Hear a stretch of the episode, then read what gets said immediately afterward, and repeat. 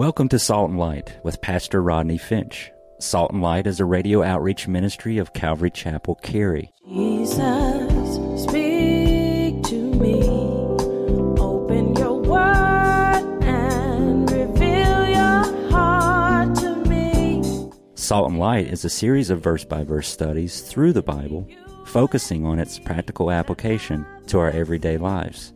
Salt and Light is recorded live at Calvary Chapel, Cary in Apex, North Carolina. Stay tuned. At the end of the program, we will give you information on how to contact us, so be sure to have a pen and paper ready. Today, Pastor Rodney will be teaching from the book of Luke, chapter 4. So grab your Bibles and follow along. Now, with today's teaching, here's Pastor Rodney. The ruler of the synagogue, listen, was a man who was in charge of the synagogue. He was in charge of the service. He would make sure that there was order to the service. He would make the schedule for the person who was in charge of collecting the alms or collecting the offerings. There was also a man that the ruler of the synagogue was in charge of, but there was another man who was in charge of the scroll. And his job was to take the scroll out and to lay it on the table. So he would take the scroll out and lay it on the table. At the end of the service, he would roll it up and he would put it away. Now, get this the ruler of the synagogue, he had another job, which was to make sure that the children of the community went to what was called the school of the book. The school of the book. Every six year old, every afternoon, would go and sit with the ruler of the synagogue and talk about the book. Can you imagine? No doubt, Jesus, being six years old, he probably went to the school of the book. And can you imagine having Jesus as a six year old in your Sunday school class? Because kids, something else. And, and I always like to help you understand Jesus was like any other normal kid. We've talked about this. You know, we kind of get the impression that Jesus was like super baby or something or super child, and he didn't like do kid stuff and skateboard and play video games. And, okay, so he didn't play video games. but he was like a normal kid. And, you know, he's in Sunday school class. Can you imagine Jesus like in your Sunday school class? And like little kids, they always got funny things to say. You know, he'd raise his hand. The teacher, yes, yes, Jesus. He'd say, I'm the Messiah. Teacher like, uh, Are there problems at home, Jesus? I'm the Messiah.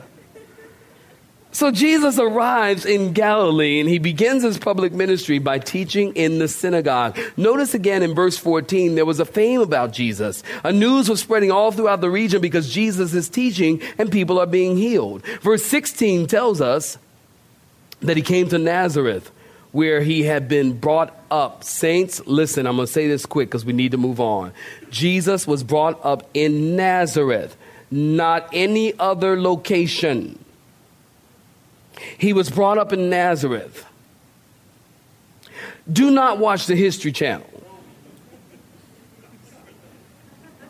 I'm telling you, if you want to learn some bad theology, you want to learn some bad Bible, listen to the History Channel. They're always searching for Jesus.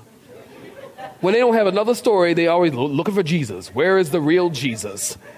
I'm like, let me tell you, I know where Jesus is. A, a, a Christian that's been a Christian for a day knows where Jesus is. He's in heaven making intercession for us. Somebody clap your hands. Would you do that? And praying for you. We know where Jesus is. So I flipping through the stations. I ain't nothing to do. Flipping through the stations. I happen upon the History Channel. Oh, God forbid. And they're talking about Jesus. And they said that Jesus, in the hidden years, that he spent that he was in in his hidden years that he was in Tibet. These are New Agers, by the way. This story is coming from New Agers.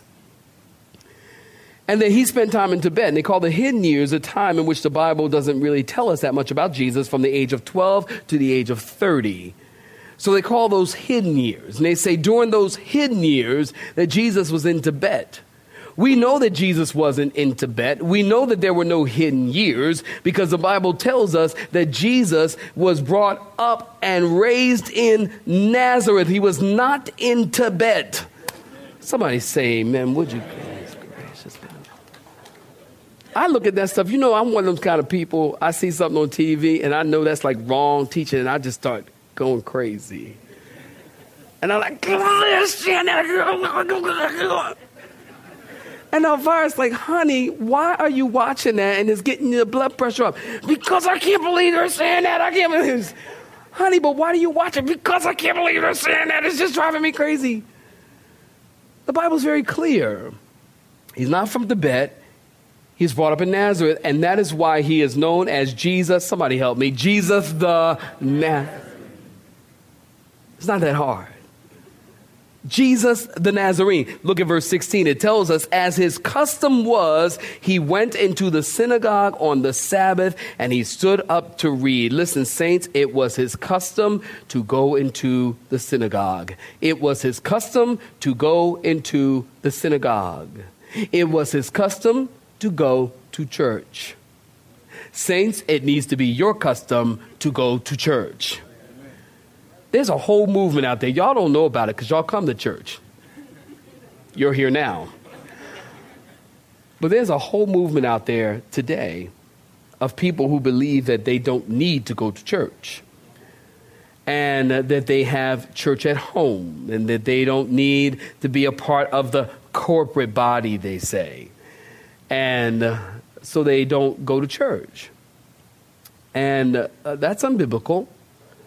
The Bible tells us, Hebrews chapter 10, verse 24 and 25. As a matter of fact, I got it on the screen for you, don't I? Don't I? Hebrews chapter 10. Yes, I do. There it is. Hebrews chapter 10, 24, 25. Why don't you read it with me? And let us consider one another in order to stir up love, I can't hear you, and good works, not forsaking the assembling of ourselves together, as is the manner of some, but exhorting one another and so much more as you see the day approaching. Listen, we need to go to church. Why? Two reasons. Number one, because Jesus did. Number two, because he told us to. We need to go to church. And we need to go to church because God has given you a gift.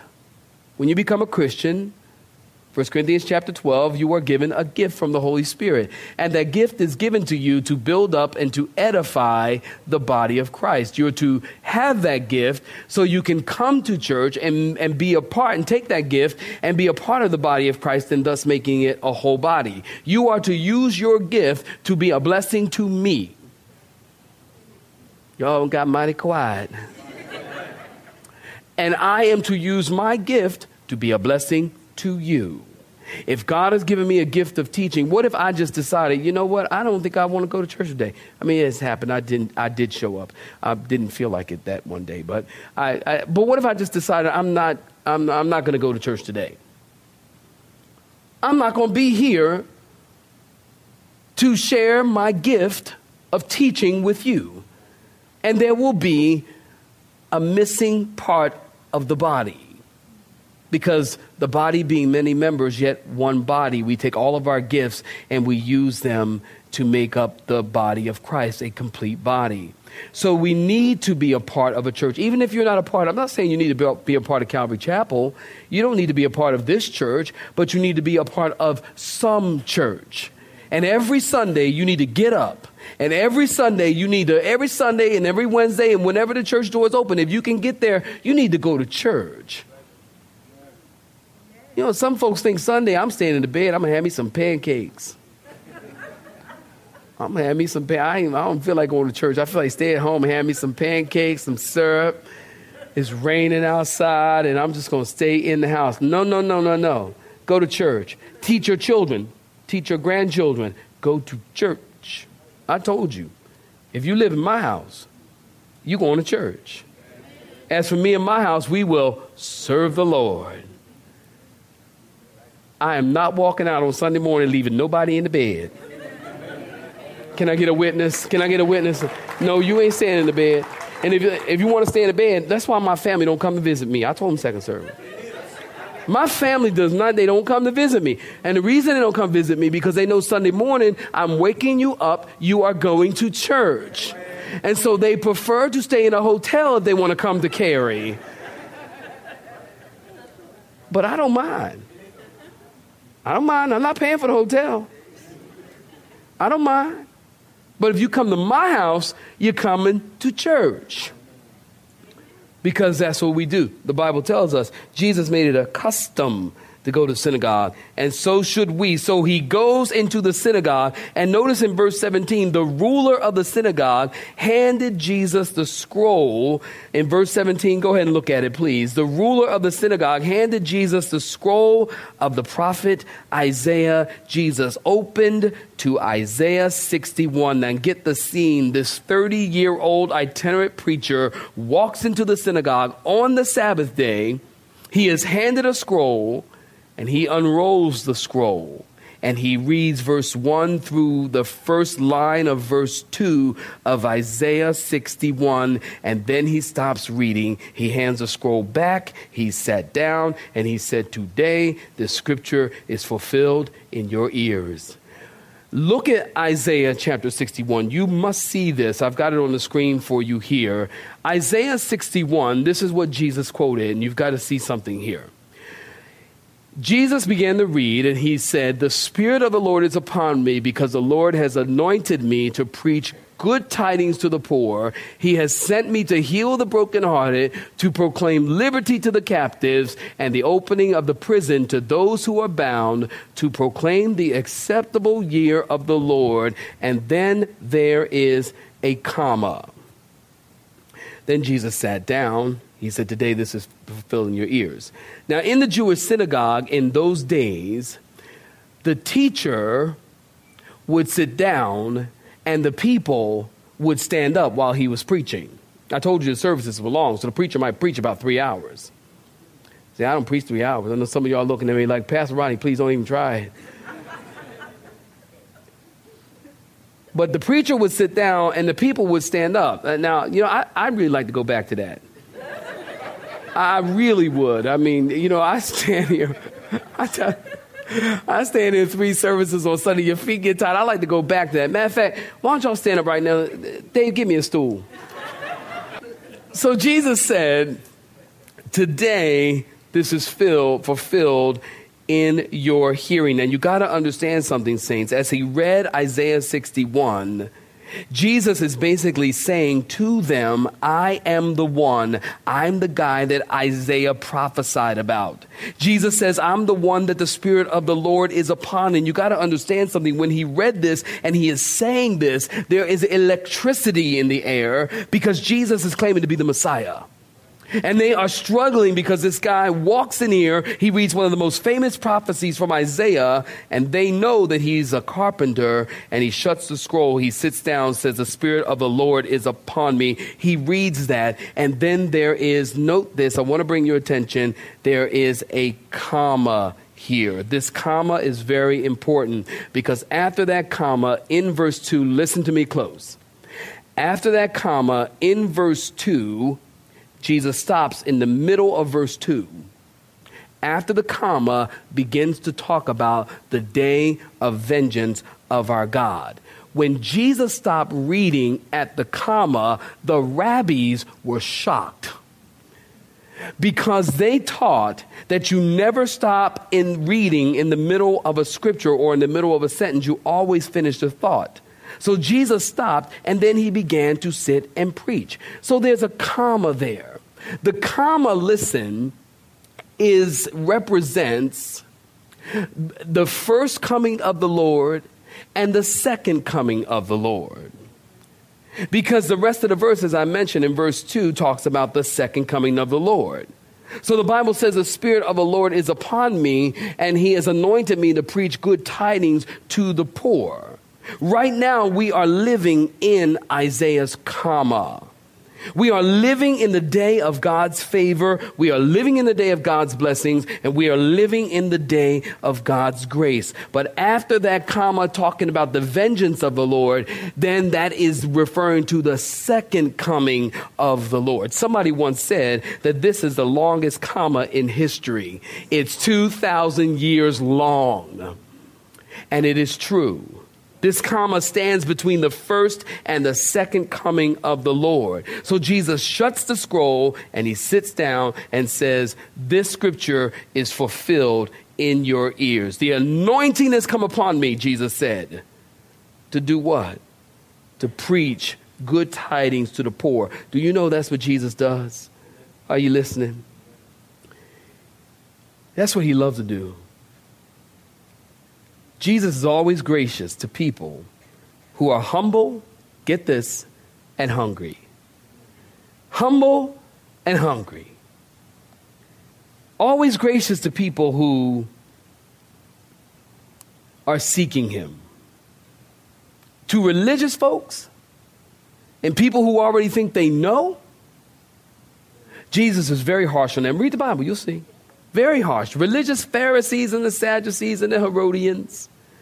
Jesus would walk in the room and they're so religious. They got on the religious garb and the big fish hat, and you know they, you know, they're like, you know, they were just holy. And Jesus would walk in the room and look at him, look around the room, and go, "Brood of vipers." Man, nobody talks to us like that. But to, to, to someone who is humble and hungry, God always reaches them. He says, If you seek me, you'll find me. I was on the phone with a guy this week. He called me. And uh, actually, he emailed me first and told me, he said, Pastor Wright, I'm trying to get my way back to the Lord and trying to study and read the Bible. He says, I, I, I want to be close to God. He said, I don't know where to start reading the Bible. I said, Well, start reading at John. I always recommend John, Gospel John Chris. I always just because I think John's easy to read. And I think John establishes the deity of Christ, and I think that's important in your first understanding. So I said, read the Gospel of John. I said, start in chapter 1. I said, when you finish with chapter 1, email me what you learned in chapter 1. So he, he sent me back an email and said, maybe I can call you. I said, okay, that's fine too. Gave him my phone number, and then I called him the next day. And I said, So what what'd you learn from chapter one? I'm thinking, you know, he just read chapter one. I said, What'd you learn in chapter one? He goes, Oh, I've read the first eight chapters already. I said, Oh, okay. Hungry. I said, Oh, okay, well then what was chapter one about? Oh, well, in the beginning was God and the word was God and the word was with God. I said, What's that mean? Oh, that means Jesus God. This guy, he don't know nothing about the Bible, okay? But you get some folks want to tell you that, oh, he was a God, oh, whatever. So oh, Jesus is God. And then the Word became flesh and dwelt among us. And what does that mean? Well, it means that God came and took on flesh and came one of us. Okay, well, well chapter 2. Oh, yeah, that was the wedding at Cana. I said, no, Cana. Cana. He goes, oh, okay, Cana. Yeah. And what happened there? Oh, well, Jesus turned the water into wine. Oh, great, great. And then what about chapter 3? He goes, yeah, well, this guy named Nicodemus came to Jesus at night. I said, yeah, Nick at night. this guy's calling me from Minnesota, mind you. And uh, I said, uh, he goes, yeah, and he, he was a smart guy, and he just couldn't figure out what Jesus was talking about, about this born again thing. I said, yep, yep, yep, chapter 4. What was that about? God always comes to people who are hungry and humble, like the woman in chapter 4 at the well, who came and she's talking to Jesus. She's perplexed.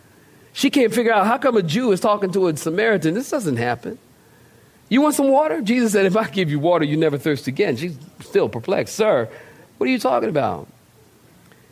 And it's really interesting how Jesus lovingly draws that woman graciously, lovingly just pulls her along. He begins to talk to her and talk to her, and he's talking about worship, and she still doesn't get it. And he says, Well, she says, Well, people are talking about worshiping over here and worshiping over there. And Jesus said, Forget about it. That's not what I'm talking about. He said, The ones who worship me must worship me in spirit and in truth.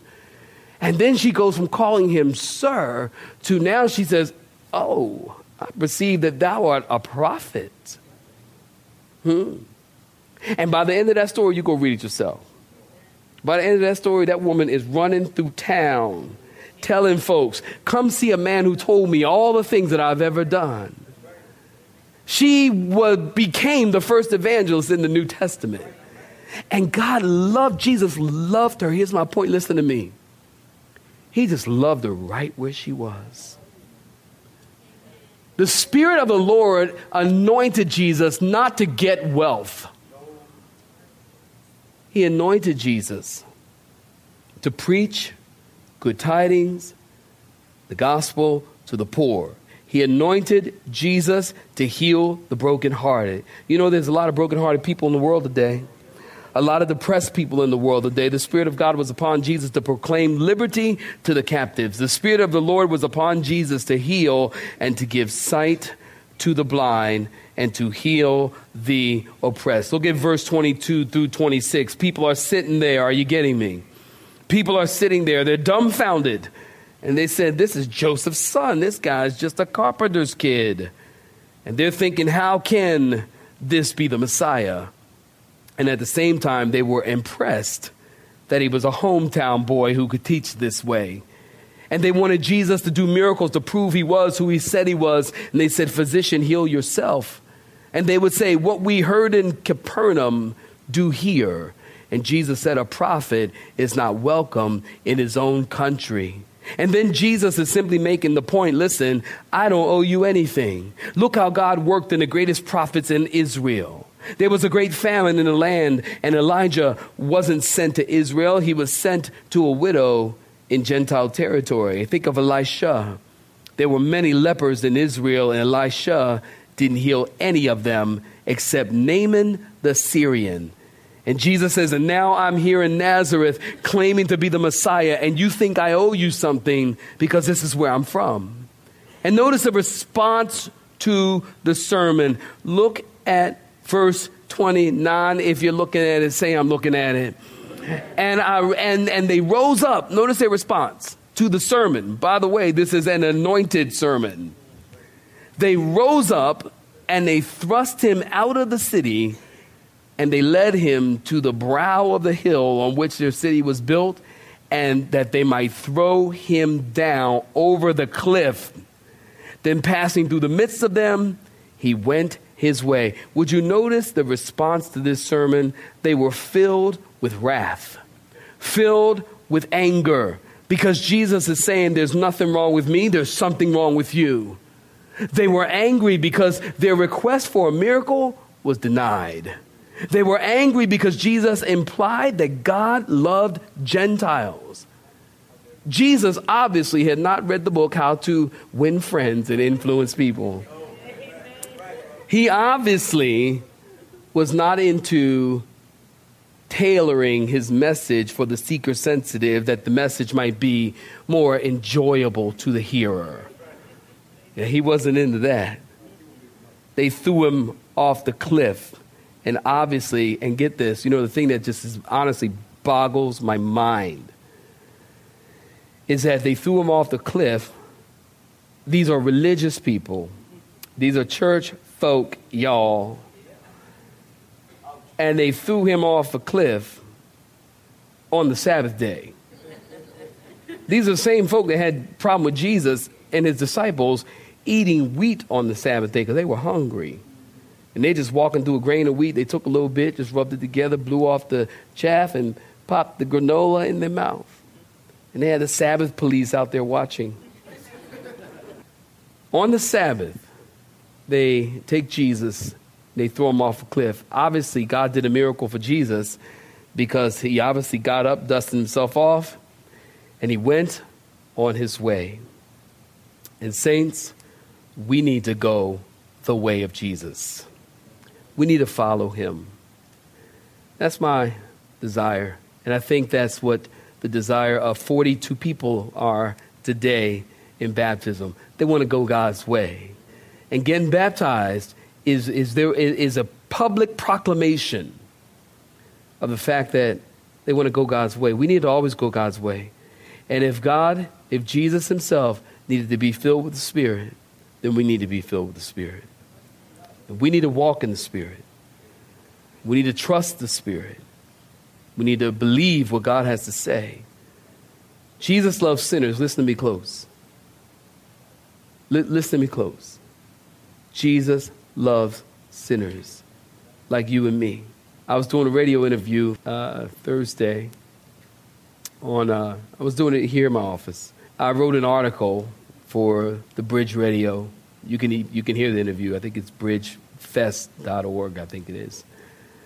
And um, and in this article I wrote, I said, I'm just a nobody trying to tell everybody about somebody who can change anybody. And uh, yeah, the interview, the interviewer, he liked it too, and uh, he did. He said, "I really like that, Pastor Rodney. Now, what does that actually mean?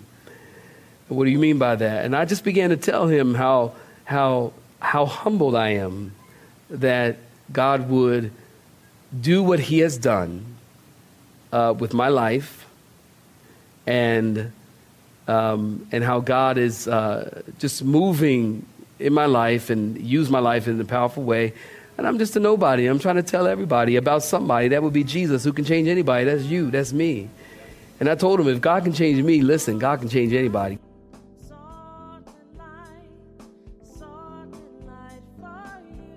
You have been listening to Salt and Light, a radio outreach ministry of Pastor Rodney Finch and Calvary Chapel Cary, located in Apex, North Carolina. Join Pastor Rodney Monday through Friday at this same time. For information regarding service times, you can contact us at 1 800 293 0923. That's 1 800 293 0923. You may listen to today's broadcast in its entirety by visiting the media library on our website at cccary.org.